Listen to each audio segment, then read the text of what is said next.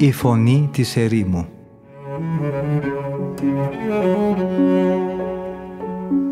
Συνομιλίες με τους Αγίους Πατέρες της ερήμου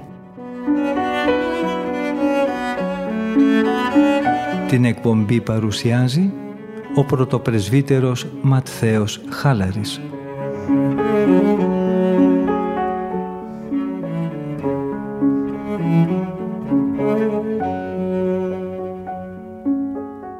Αγαπητοί ακροατές και ακροάτριες, χαίρετε εν Κυρίω. Από τον φιλόξενο και φιλόθεο διαδικτυακό ραδιοφωνικό σταθμό της Πεμπτουσίας ακούτε την εκπομπή «Η Φωνή της Ερήμου» που επιμελείται και παρουσιάζει ο πρωτοπρεσβύτερος Ματθαίος Χάλαρης. Θα αρχίσουμε αδελφοί μου τη σημερινή μας επικοινωνία με το ερώτημα που υποβάλλει ο πατήρ Γερμανός στον Αβά Πιαμούν. Ερωτά, πώς θα αποκτήσουμε την αληθινή υπομονή; Και απαντά ο Αβάς. Η αληθινή υπομονή, Πάτερ, και η ψυχική ηρεμία δεν αποκτάται και δεν διατηρείται με άλλο τρόπο παρά μόνο με τη βαθιά ταπείνωση της καρδιάς.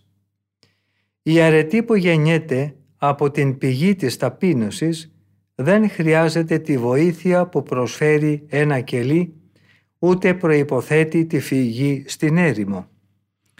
Αυτού του είδους η υπομονή δεν υπάρχει λόγος να αναζητήσει κάποιο εξωτερικό στήριγμα γιατί αυτή είναι εσωτερικά στηριγμένη στην ταπείνωση που είναι η μητέρα και η τροφός της. Αν νιώθουμε ταραχή όταν μας προσβάλλουν, αυτό σημαίνει ότι τα θεμέλια της ταπείνωσής μας δεν είναι γερά εδρεωμένα μέσα μας. Έτσι θα είναι αρκετή και η πιο μικρή καταιγίδα που θα ξεσπάσει για να κουνήσει συνθέμελα το πνευματικό μας οικοδόμημα, με κίνδυνο σοβαρό να τον κρεμίσει. Δεν είναι άξια επένου ή θαυμασμού η υπομονή εκείνη που παραμένει ασάλευτη όταν όλα πάνε καλά και όταν δεν απειλείται από τα βέλη κάποιου εχθρού. Αυτό που κάνει ένδοξη και αξιομίμητη την υπομονή είναι το ότι αυτή μένει ασάλευτη τη στιγμή ακριβώς που η θύελα των πειρασμών ξεσπάει πάνω της. Και ενώ καθένας νομίζει ότι η καταιγίδα θα την κλονίσει και θα την εξουδετερώσει, αυτή μάλλον αντλεί περισσότερη δύναμη από τις επιθέσεις που δέχεται. Καθένας γνωρίζει ότι η λέξη υπομονή παράγεται από το ρήμα υπομένω και είναι σαφέστατο ότι υπομονετικός αξίζει να λέγεται μόνο εκείνος που διατηρεί τον ταπεινό και ήρεμο λογισμό χωρίς να αγανακτεί και να ταράζεται παρόλες τις κακομεταχειρήσεις που του γίνονται. Αυτόν εγκομιάζει και ο σοφός Σολομώντας όταν λέει «Καλύτερος είναι ο άνθρωπος που είναι υπομονετικός και πράος από εκείνον που είναι δυνατός» και εκείνος που συγκρατεί το θυμό του είναι καλύτερος από αυτόν που κυριεύει πόλη. Και αλλού πάλι ο ίδιος λέει «Ο υπομονετικός άνθρωπος έχει πολύ φρόνηση, ενώ ο μικρόψυχος και ευέξαπτος είναι πάρα πολύ ανόητος». Αν νικηθούμε από μια προσβολή δεν θα πρέπει να νομίσουμε ότι η αιτία της πτώσης μας είναι η οδύνη που νιώσαμε από αυτή την επίθεση. Αυτό φανερώνει μάλλον μια κρυμμένη αδυναμία μας. Εδώ είναι που επαληθεύεται η παραβολή του Κυρίου και Σωτήρα μας για τα δύο σπίτια από τα οποία το πρώτο ήταν χτισμένο πάνω στο βράχο και το δεύτερο στην άμμο. οι καταρακτώδεις βροχές και οι θύελες και οι άνεμοι έπεσαν και χτύπησαν κατά τον ίδιο τρόπο και τα δύο σπίτια.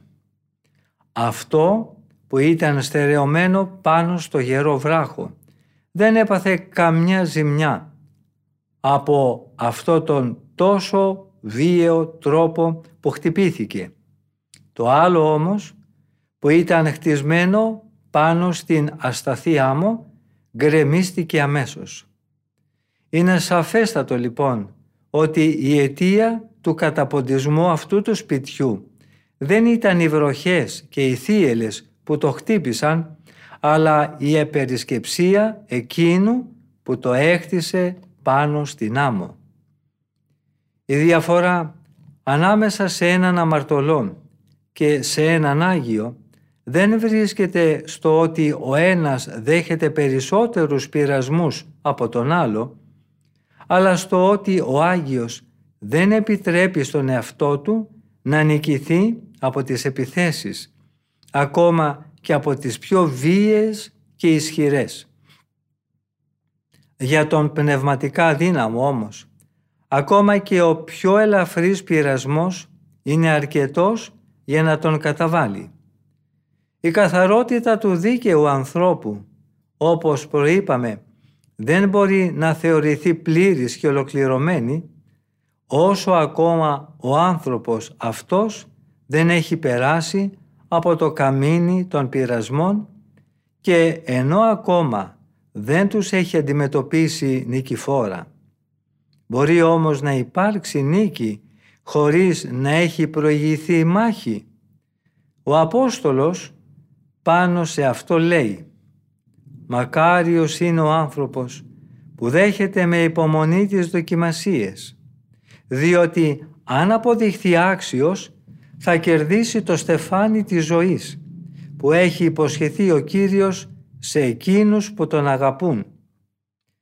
Κατά τον Απόστολο Παύλο επίσης, η αρετή επιτυγχάνεται όχι όταν ζει κανείς μέσα στην ανάπαυση και στις απολαύσεις, αλλά εκεί που υπάρχει αδυναμία.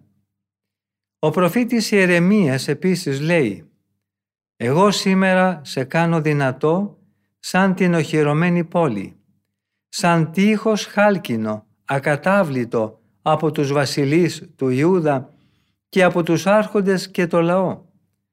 Θα σε πολεμήσουν, αλλά δεν θα σε νικήσουν, γιατί εγώ θα είμαι μαζί σου, λέει ο Κύριος, για να σε προστατεύσω.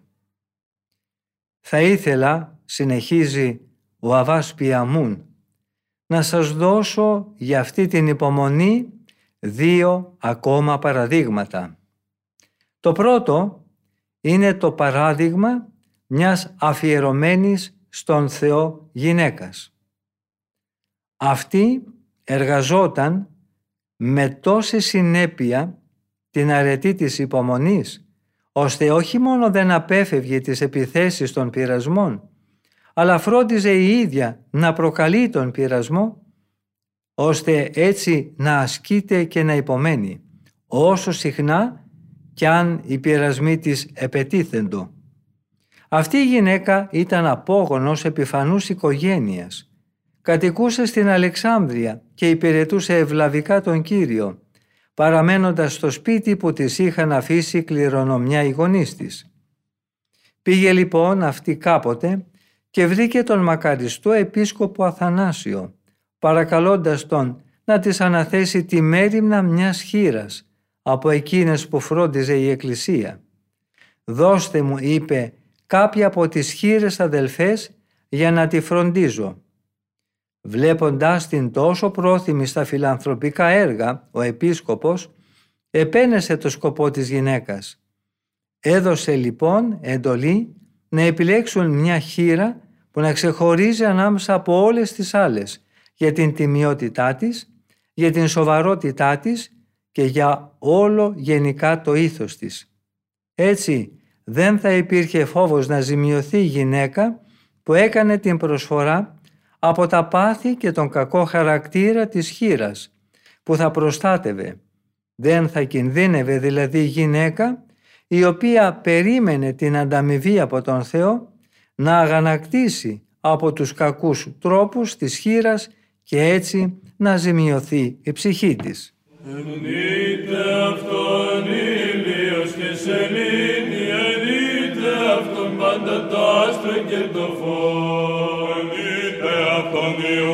ουρανοί των ουρανών και το είδα το υπεράνω των ουρανών, ενεσάντωσαν το όνομα Κυρίου.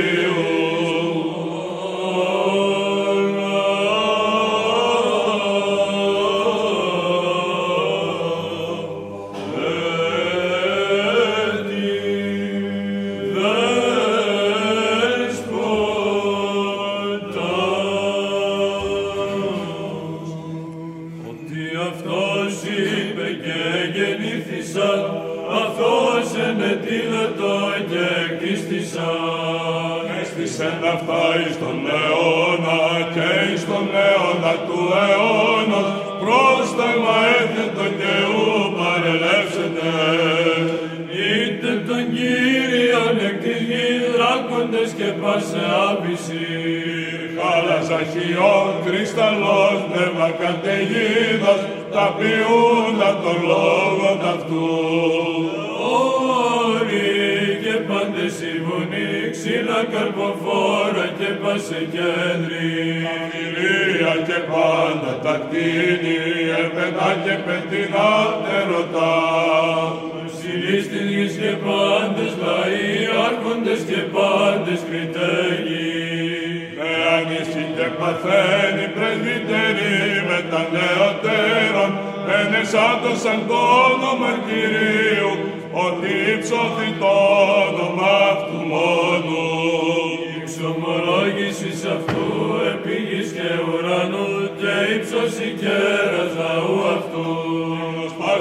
Σπάσει τη σωσής αυτού, της σειρής Ισραήλ λαό εγγίζοντι αυτό. Άσετε το Κύριο άσμα και τον η ένεσης αυτού εν εκκλησίας οσίων το Ισραήλ ελπιτοποίησαν δι' αυτόν και οι Σιών αγαλιάστουσαν επί το βασίλειο αυτόν. Ενεσάντωσαν το όνομα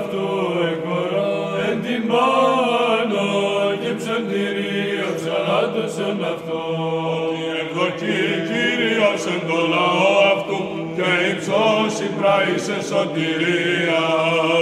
Χύσονται όσοι και αγαλιάζονται επί των κοιτών αυτών. Εξώσεις του Θεού εντολάρικη αυτών και ροφέδεις το μη έντες εσύν αυτών.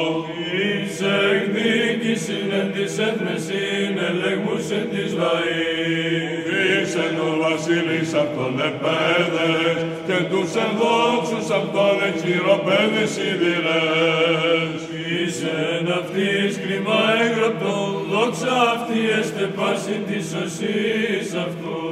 Ενείτε τον Θεόν εν της Αγίας αυτού, ενείτε αυτόν εστερεώματι της δυνάμεως αυτού. Η γυναίκα πήρε τη χείρα στο σπίτι της και άρχισε να τη διακονεί και να καλύπτει όλες τις ανάγκες της. Η φιλοξενούμενη χείρα ήταν γεμάτη ευγνωμοσύνη και εκφραζόταν με πολύ μετριοφροσύνη και πραότητα. Δεν έχανε ευκαιρία να εκφράζει στη γυναίκα τις ευχαριστίες της για την φιλανθρωπία που της έδειχνε. Περνούσαν οι ημέρες και να, η γυναίκα ξαναπάει στον επίσκοπο και του λέει «Σας παρακάλεσα να μου δώσετε μια χείρα που να μπορώ να τη φροντίζω και να την υπηρετώ. Υπάκουα σε όλες τις ανάγκες της. Εκείνος δεν κατάλαβε στην αρχή τη σκέψη της ούτε τον πόθο που αυτή έκρυβε στην καρδιά της. Ο διακονητής που ανέλαβε την υπόθεση σκέφτηκε ο επίσκοπος θα αμέλησε δίχως άλλο να εκτελέσει αυτή την εντολή μου. Άρχισε τότε να ρωτάει ενοχλημένος κάπως από την ομιζόμενη αμέλεια του διακονητή και να ζητάει να μάθει για ποιο λόγο αυτός είχε καθυστερήσει την τακτοποίηση της υπόθεσης. Αυτός τον πληροφόρησε ότι είχαν διαλέξει για αυτή την κυρία την πιο αξιοσέβαστη χείρα που είχε η Εκκλησία. Τότε ο επίσκοπος κατανόησε την επιθυμία της γυναίκας και έδωσε κρυφά εντολή να στείλουν στο σπίτι της γυναίκας την πιο δίστροπη από όλες τις χείρες, την πιο θυμώδη, την πιο φιλόνικη και την πιο φλίαρη. Βρήκαν βέβαια πολύ πιο εύκολα από την πρώτη φορά μια χείρα με τέτοιο χαρακτήρα και της την παρέδωσαν. Η γυναίκα πήρε τη χείρα στο σπίτι της και άρχισε να την υπηρετεί με την ίδια προθυμία και με ακόμη μεγαλύτερο ζήλο από όσο είχε δείξει με την προηγούμενη. Αλλά παρά τις τόσες καλές υπηρεσίες που η γυναίκα προσέφερε, αντί για ευχαριστίες άρχισε να εισπράττει ασταμάτητα προσβολές, βρισχές και κατηγορίες. Η χείρα της έκανε άγριες επιθέσεις με τα χειρότερα λόγια, κατηγορώντας την ότι τη ζήτησε από τον επίσκοπο όχι για να την ανακουφίσει, αλλά για να την τυραννήσει και για να τη βάλει σε μπελάδες. Της έλεγε ότι αντί να την αναπαύσει από τον κόπο, αυτή έκανε μάλλον το αντίθετο. Από λόγο σε λόγο, η κακόβουλη αυτή χείρα έφτασε μέχρι το σημείο να σηκώσει χέρι επάνω της και να την χτυπήσει. Η γυναίκα τότε διπλασίασε τις περιποιήσεις και την ταπεινή διακονία της. Προσπαθούσε να ασκεί τον εαυτό της, ώστε να μπορεί να υπερβαίνει τη συμπεριφορά της μανιακής αυτής γυναίκας, χωρίς να αντιστέκεται. Έδειχνε εξαιρετική κατανόηση και αντιμετώπιζε τη συμπεριφορά της με υποχωρητικότητα και περισσότερη ταπείνωση. Όσο αυτή βομβαρδιζόταν από τις προσβολές, τόσο προσπαθούσε να καταπραίνει την αγνώμονα γυναίκα με την επιοίκεια και την καλοσύνη της. Έφτασε μάλιστα η ευσεβής αυτή γυναίκα, καθώς ένιωθε τον εαυτό της ενισχυμένο και δυναμωμένο από αυτή την άσκηση που την οδήγησε στην τελειότητα της υπομονής, την οποία τόσο επιθυμούσε, να ξαναγυρίσει στον Επίσκοπο και να τον ευχαριστήσει για τη σοφή επιλογή του και για την ωφέλεια που είχε αποκομίσει από τη διακονία της σε αυτή τη γυναίκα. Έλεγε πως της είχε δώσει ο Επίσκοπος κατά την επιθυμία της μια Άγια δασκάλα για να της διδάξει την υπομονή αφού οι βρισχές και οι προσβολές της τη δυνάμωναν καθημερινά. Οι ταλαιπωρίες επιδρούσαν στην ψυχή της όπως το λάδι που αλήφονται πριν από τον αγώνα οι παλαιστές. Γιατί η κακοπάθεια την ασκούσε μέχρι που να την οδηγήσει στην κατάκτηση της αληθινής υπομονής. «Επιτέλους», είπε στον Επίσκοπο, «μου δώσατε μια χείρα, την οποία να μπορώ πραγματικά να βοηθήσω. Όσο για την πρώτη, εκείνη μάλλον με τιμούσε και με παρηγορούσε με την καλοσύνη της. Αλλά αρκετά μιλήσαμε για το ασθενές φίλο. Μια τέτοια διήγηση είναι φυσικό όχι μόνο να μας παραδειγματίσει, αλλά και να προβληματίσει εμάς τους μοναχούς, που δεν μπορούμε να συγκρατούμε το θυμό μας και να υπομένουμε εκτός αν παραμένουμε έγκλειστοι στα κελιά μας, όπως τα άγρια θηρία μέσα στα κλουβιά τους. Θα σας φέρω τώρα, αδελφοί μου, και ένα δεύτερο παράδειγμα, συνεχίζει ο Αβάς Πιαμούν, εκείνο του Αβά Παφνοτίου. Ο Αβάς Παφνούτιος έζησε όλα του τα χρόνια στη Σκήτη, στην οποία τώρα διακονεί ως ιερέας σε αυτή τη δοξασμένη και φημισμένη σε όλο τον κόσμο έρημο. Ο Αβάς αρεσκόταν τόσο στη ζωή της ερημίας, ώστε οι άλλοι αναχωρητές τον αποκαλούσαν για αυτή του την προτίμηση αγριοβούβαλο. Αυτό το όνομα του το έδωσαν εξαιτίας του έμφυτου θα λέγαμε πόθου του για την ερημία και επειδή επιδίωκε να βρίσκεται διαρκώς στην αφάνεια και στη σιωπή. Από τα νεανικά του χρόνια μια αρετή, μια ιδιαίτερη χάρη ακτινοβολούσε στο πρόσωπο του Αβά Παφνουτίου. Οι πατέρες, οι πιο φημισμένοι και οι πιο έμπειροι της εποχής εκείνης θαύμαζαν την σοβαρότητά του και τη σταθερότητά του, την οποία μάλιστα δεν την κλώνιζε τίποτε. Παρά το νεαρό της ηλικίας του, τον θεωρούσαν όλοι ισότιμο με τους γέροντες, εξαιτίας της ακαιρεότητας και της αρετής του και τον έκριναν άξιο να βρίσκεται ανάμεσά τους ως γέροντας. Κάποτε όμως συνέβη και ένας αδελφός κυριεύτηκε όπως παλαιότερα η αδελφή του Πατριάρχη Ιωσήφ από φοβερή ζήλια εναντίον του Αβά Παφνουτίου. Ο αδελφός αυτός θέλησε να αμαυρώσει με μια τιμωτική κοιλίδα τη λάμψη της τόσο όμορφης ψυχής. Χριστό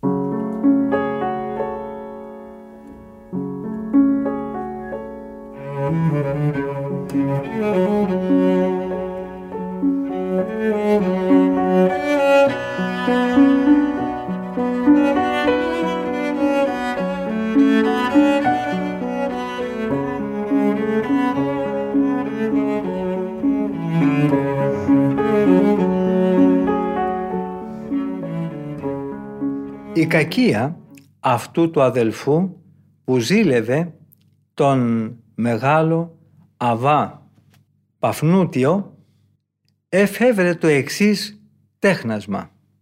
Μια Κυριακή, αρπάζοντας την ευκαιρία που ο Παφνούτιος έλειπε από το κελί του για να πάει στην εκκλησία, μπήκε μέσα σε αυτό κρυφά και χωρίς να τον δει κανείς, έκρυψε το χειρόγραφό του ανάμεσα στις πλεξούδες με τις ψάθες από τα φοινικόφυλλα, τις οποίες ο Αβάς Παφνούτιος είχε σαν διακόνημα να πλέκει. Ο αδελφός μετά, σίγουρος για την τόσο καλά οργανωμένη παγίδα του, σαν να ήταν άνθρωπος με καθαρή και αθώα συνείδηση, πήγε στην εκκλησία για να προσευχηθεί μαζί με τους άλλους μοναχούς. Όταν τελείωσε η Θεία Λειτουργία, τότε αυτός ενώπιον της σύναξης των αδελφών διαμαρτυρήθηκε έντονα στον Άγιο Ισίδωρο, ο οποίος ήταν πριν από τον Αβά Παφνούτιο, ο ιερέας αυτής της Κίτης. Ο μοναχός κατήγγειλε ότι κάποιος είχε έλθει στο κελί του και του είχε κλέψει το χειρόγραφό του. Μια τέτοια διαμαρτυρία ήταν φυσικό να συνταράξει τις ψυχές όλων των αδελφών και ιδίως του ιερέα τους. Έμειναν όλοι άφωνοι. Δεν ήξεραν τι να σκεφτούν, ποια απόφαση να πάρουν. Είχαν μείνει κυριολεκτικά κατάπληκτοι, ακούγοντας ένα παράπτωμα που δεν είχε ποτέ ξανασυμβεί στη Σκήτη. Κανείς δεν θυμόταν να είχε συμβεί ποτέ παρόμοιο πράγμα σε εκείνη την έρημο. Ωστόσο, ο καταδότης επέμενε και έλεγε να παραμείνουν όλοι οι αδελφοί στην εκκλησία και να πάνε μερικοί να ψάξουν τα κελιά ένα-ένα. Ο Αβάς Εσίδωρος ανέθεσε τότε την υπόθεση σε τρεις γέροντες. Αυτοί ξεσήκωσαν και έψαξαν όλα τα κελιά. Σήκωσαν ακόμα και τα στρώματα των μοναχών. Τέλος έφτασαν και στο κελί του Αβά Παφνουτίου και βρήκαν το χειρόγραφο κρυμμένο ανάμεσα στις πλεξίδες από φοινικόφυλλα. Εκεί τις ονομάζουν σειρά όπως το είχε βάλει ο κακόβουλος κάτοχός του. Το έφεραν αμέσως στην εκκλησία και το παρουσίασαν στον γέροντα μπροστά σε όλους τους άλλους αδελφούς. Ο Αβάς Παφνούτιος ήταν σίγουρος για την καθαρότητα της συνείδησής του. Παρόλα αυτά, σαν να ήταν πραγματικά ένοχος για αυτή τη μικροκλοπή, παραδόθηκε υπάκουα σε δικαιοσύνη τους και παρακάλεσε ταπεινά να του βάλουν κανόνα μετανοίας. Με αυτόν τον τρόπο ο Αβάς διέσωσε τη σεμνότητα και τη μετριοφροσύνη του. Τι θέλετε λοιπόν τώρα πατέρες, θα έπρεπε άραγε να δοκιμάσει ο Αβάς να απολογηθεί και έτσι να αναδειχθεί η αλήθεια ώστε να απαλλαγεί ο ίδιος από αυτή τη βαριά κατηγορία. Το μόνο που θα κέρδιζε όμως, συνεχίζει ο Αβάς Πιαμούν, σε αυτή την περίπτωση θα ήταν να του προσθέσουν στην κλοπή και το ψέμα. Γιατί κανένας δεν θα μπορούσε να υποθέσει κάτι άλλο πέρα από αυτό που έδειξε η έρευνα. Ο Αβάς αμέσως έφυγε από την εκκλησία χωρίς να δείχνει καταβεβλημένος από τη συμφορά που τον είχε βρει, αλλά μάλλον με αίσθημα βαθιάς ευγνωμοσύνης στην κρίση του Θεού. Άρχισε τότε να προσεύχεται και να γίνει δάκρυα κατάπαυστα, τριπλασιάζοντας τις νηστείες του. Έτσι έπεσε ακόμα περισσότερο στα μάτια των ανθρώπων, οι οποίοι τον έβλεπαν να είναι κάτω από κανόνα μετανοίας, ενώ ο ίδιος βάθαινε στην ταπείνωση της καρδιάς. Για περίπου δύο εβδομάδες συνέχιζε να ταπεινώνεται έτσι και να πέφτει στα πόδια όλων με την πιο μεγάλη συντριβή στο νου και στην καρδιά. Το επόμενο Σαββατοκύριακο έτρεξε στην εκκλησία από πολύ νωρίς, όχι για να λάβει τη Θεία Κοινωνία, αλλά για να γονατίσει στην πόρτα, εκλυπαρώντας και οικετεύοντας τους αδελφούς να τον συγχωρέσουν. Δεν επέτρεψε όμως εκείνος, ο Κύριός μας δηλαδή, από του οποίου το βλέμμα δεν ξεφεύγουν και τα πιο κρυφά μυστικά, να παραμείνει ο Αβάς για περισσότερο χρόνο στην ταπεινωτική αυτή κατάσταση με την οποία ο ίδιος είχε κανονίσει τον εαυτό του. Ήρθαν έτσι τα πράγματα ώστε ο ίδιος ο εφευρέτης της συκοφαντίας, ο δόλιος επίβουλος της τιμής του Αβά, να αποκαλύψει από μόνος του αυτό που είχε διαπράξει. Ο συκοφάντης αδελφός έκανε αυτή την αποκάλυψη καθώς βρισκόταν κάτω από την επιρροή του διαβόλου, ο οποίος ήταν και ο εμπνευστής του αμαρτήματος που ο αδελφός είχε διαπράξει κατά του Αβά. Έτσι, όντας αυτός κάτω από την επιρροή ενός δαίμονα από τους πιο άγριους, αποκάλυψε όλη την κρυφή πλοκή του σχεδίου του και έγινε με αυτό τον τρόπο αυτός ο ίδιος που επινόησε την κακόβουλη συκοφαντία και ο καταδότης της. Το μυερό πνεύμα τον βασάνιζε σκληρά για πολύ καιρό.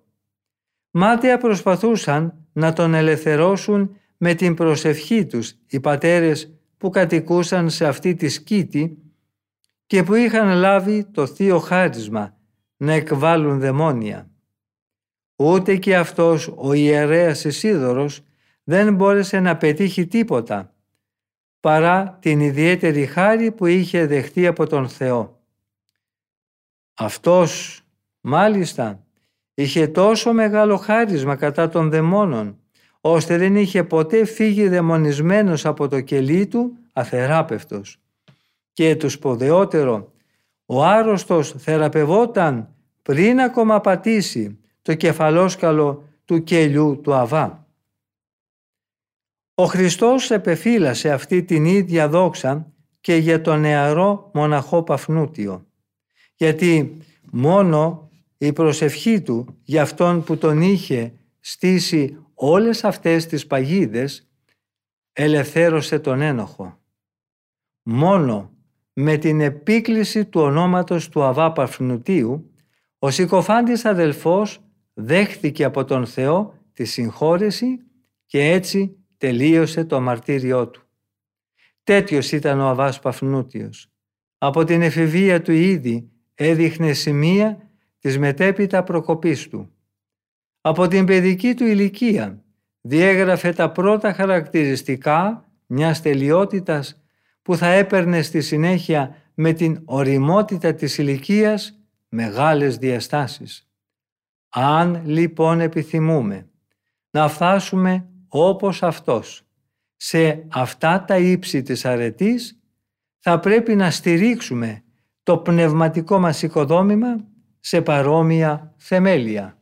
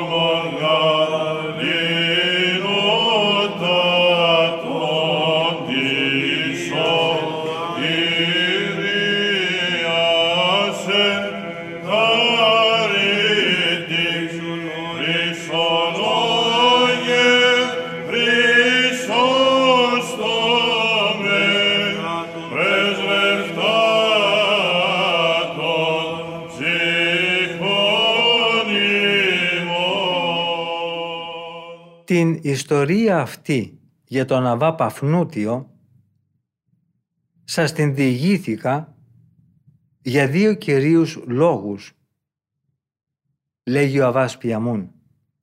Πρώτον, για να πάρουμε παράδειγμα από την απλότητα, την πραότητα και τη σταθερότητα του Αβά Παφνουτίου. Οι μηχανογραφίες που εξαπολύει εναντίον μας ο εχθρός είναι συγκριτικά λιγότερο φοβερές από αυτή που δέχτηκε ο Αβάς Παφνούτιος. Γι' αυτό και εμείς θα πρέπει οπωσδήποτε να προσπαθήσουμε να επιδείξουμε περισσότερη πραότητα και υπομονή. Δεύτερον, για να βεβαιωθούμε ότι όταν ξεσπάει η θύελα των πειρασμών και των δαιμονικών επιθέσεων δεν μπορούμε να βρισκόμαστε σε ασφάλεια αν εμπιστευόμαστε τη διασφάλιση και την ελπίδα της υπομονής μας στη μόνωση της ερήμου, στη συντροφιά των Αγίων Γερόντων ή σε κάποιο άλλο εξωτερικό στήριγμα και όχι στη δύναμη του έσω ανθρώπου και σε ό,τι μας προσφέρει το κλείσιμο στο κελί μας. Αν εκείνος που είπε «Η Βασιλεία του Θεού είναι μέσα σας», δεν δυναμώσει την ψυχή μας με την προστατευτική του χάρη, τότε άδικα κολακευόμαστε ότι δήθεν νικάμε τις παγίδες των πονηρών πνευμάτων. Κάνουμε λάθος αν νομίζουμε ότι αποφεύγουμε τους πειρασμούς με την τοπική αναχώρηση ή ότι αποκλείουμε κάθε πειρασμική προσέγγιση με το να κλειστούμε σε ένα απόμερο κελί. Τίποτε από όλα αυτά δεν έλειπε στον Αβά Παφνούτιο. Ωστόσο, ο πλάνος δεν άργησε να βρει μονοπάτι για να του επιτεθεί. Η τύχη του κελιού του που τον απομόνωναν από τους ανθρώπους δεν πέτυχαν να αποθήσουν το πνεύμα του κακού. Η ερημία του τόπου και οι αρετές τόσων Αγίων Πατέρων που ήταν συγκεντρωμένοι σε αυτή την έρημο δεν μπόρεσαν να τον γλιτώσουν από τον πειρασμό. Ο όσιος αυτός διάκονος του Θεού όμως δεν είχε στηρίξει την ελπίδα του σε καμιά εξωτερική βοήθεια. Η καρδιά του ανέμενε τη βοήθεια εκείνου ο οποίος κρίνει τα κρύφια της καρδίας. Γι' αυτό και μια τέτοια φοβερή δολοπλοκία εναντίον του δεν μπόρεσε καθόλου να τον κλονίσει. Μήπως ο δυστυχής εκείνος που ο φθόνος τον έριξε σε ένα τόσο μεγάλο αμάρτημα δεν απολάμβανε τα προνόμια της ερημητικής ζωής, τις προστασίες που προσφέρει το απομονωμένο κελί, της επικοινωνίας με τον Όσιο Αβά και Ιερέα Σίδωρο και με τους άλλους Άγιους Γέροντες. Η θύελα όμως που ξεσήκωσε ο διάβολος εναντίον του βρήκε το σπίτι του χτισμένο στην άμμο. Και αυτό και δεν αρκέστηκε μόνο στο να το χτυπήσει εξωτερικά αλλά το γκρέμισε τελείως.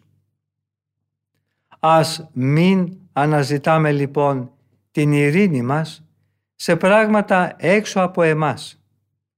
Ας μη βασιζόμαστε στην υπομονή του πλησίον για να παραμένουμε γαλήνοι και ειρηνικοί. Όπως ακριβώς η Βασιλεία του Θεού είναι μέσα μας, έτσι και οι εχθροί του ανθρώπου θα γίνουν οι δικοί του. Τι πιο οικείο, πιο προσιτό σε μένα από τον ίδιο τον εαυτό μου; Και όμως δεν υπάρχει για μένα μεγαλύτερος εχθρός από Αυτόν.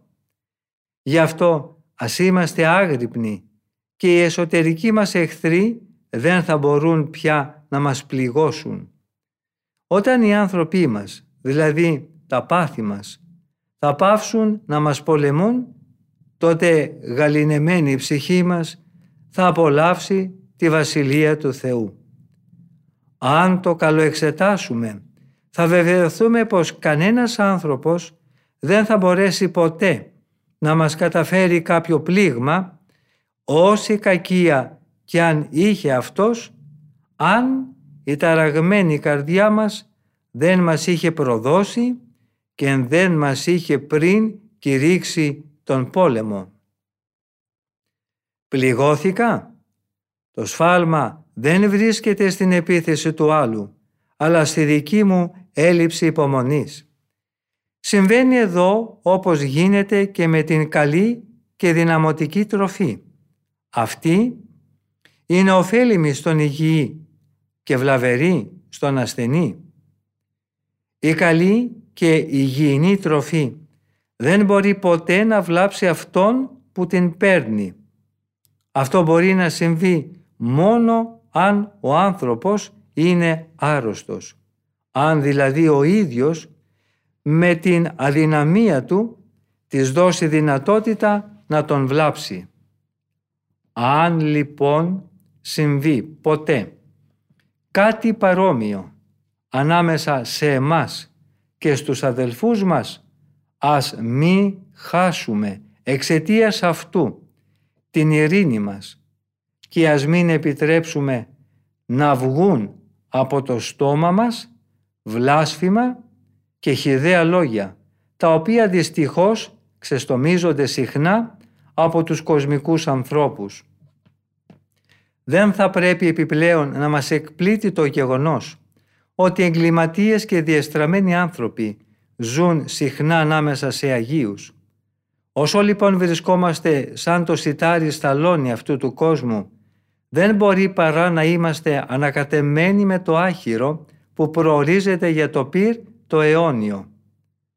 Ας μην ξεχνάμε ότι υπήρξε ένα σατανάς ανάμεσα στους αγγέλους, ένας Ιούδας μεταξύ των Αποστόλων και ένας Νικόλαος, δημιουργός της απέσιας αίρεσης των Νικολαϊτών ανάμεσα στους επτά διακόνους. Δεν θα πρέπει πλέον να ξαφνιαζόμαστε όταν αποκαλύπτονται μέσα στις τάξεις των Αγίων άνθρωποι μηδαμινοί και αξιοκατάκριτοι. Είναι αλήθεια ότι ορισμένοι υποστηρίζουν πως αυτός ο ερετικός Νικόλαος δεν είναι εκείνος που οι Απόστολοι επέλεξαν για το λειτουργήμα του διακόνου. Δεν μπορούν όμως και να αρνηθούν ότι αυτός υπήρξε ένας από αυτούς τους χριστιανούς που έφτασε σε τέτοια μέτρα στα οποία σπάνια και ελάχιστοι κοινοβιάτες φτάνουν. Έτσι λοιπόν ας μη σταματά ο νους μας στον όλεθρο αυτού του ερημίτη της Κίτης που έπεσε σε μια τόσο θλιβερή δαιμονική παγίδα, ούτε σε αυτή τη φοβερή κοιλίδα που στη συνέχεια εκείνος μπόρεσε να σβήσει με τα δάκρυα της μετανοίας. Ας προτιμήσουμε μάλλον να επικεντρώσουμε το ενδιαφέρον μας στο παράδειγμα του Οσίου Παφνουτίου, αντί δηλαδή να σκανδαλιστούμε από την αμαρτία του συκοφάντη αδελφού, στον οποίο η βαθιά ριζωμένη αμαρτία της ζήλιας αυξήθηκε και χειροτέρευσε από την ψεύτικη ευλάβειά του, ας μιμηθούμε με όλες τις δυνάμεις μας την ταπείνωση του Οσίου Παφνοτίου. Αυτή η ταπείνωση δεν ευλάστησε αυτόματα μόνο και μόνο επειδή ο Αβάς ζούσε στην απομόνωση της ερήμου. Η ταπείνωση αυτή αποκτήθηκε στο κοινόβιο, ενώ ο Αβάς Παφνούτιος ζούσε ανάμεσα στους ανθρώπους. Το μόνο που συντελέστηκε αργότερα μέσα στην έρημο ήταν το ότι η αρετή του αυτή αναπτύχθηκε και έφτασε στην τελείωσή της. Στο σημείο όμως αυτό αγαπητοί μου αδελφοί, φτάσαμε στο τέλος και της σημερινής ραδιοφωνικής επικοινωνίας μας. Ευχαριστούμε πολύ όλους και όλες εσάς που είχατε την καλοσύνη να μείνετε μαζί μας, ακούγοντας τα σοφά λόγια των Αγίων Πατέρων της Ερήμου. Θα συναντηθούμε και πάλι στην ίδια ραδιοφωνική συχνότητα της Πεμπτουσίας την επόμενη εβδομάδα την ίδια μέρα και ώρα. Από τον ομιλούντα και τον τεχνικό ήχου θερμές ευχές για μια ευλογημένη μέρα. Ο Θεός με θυμών. Oh.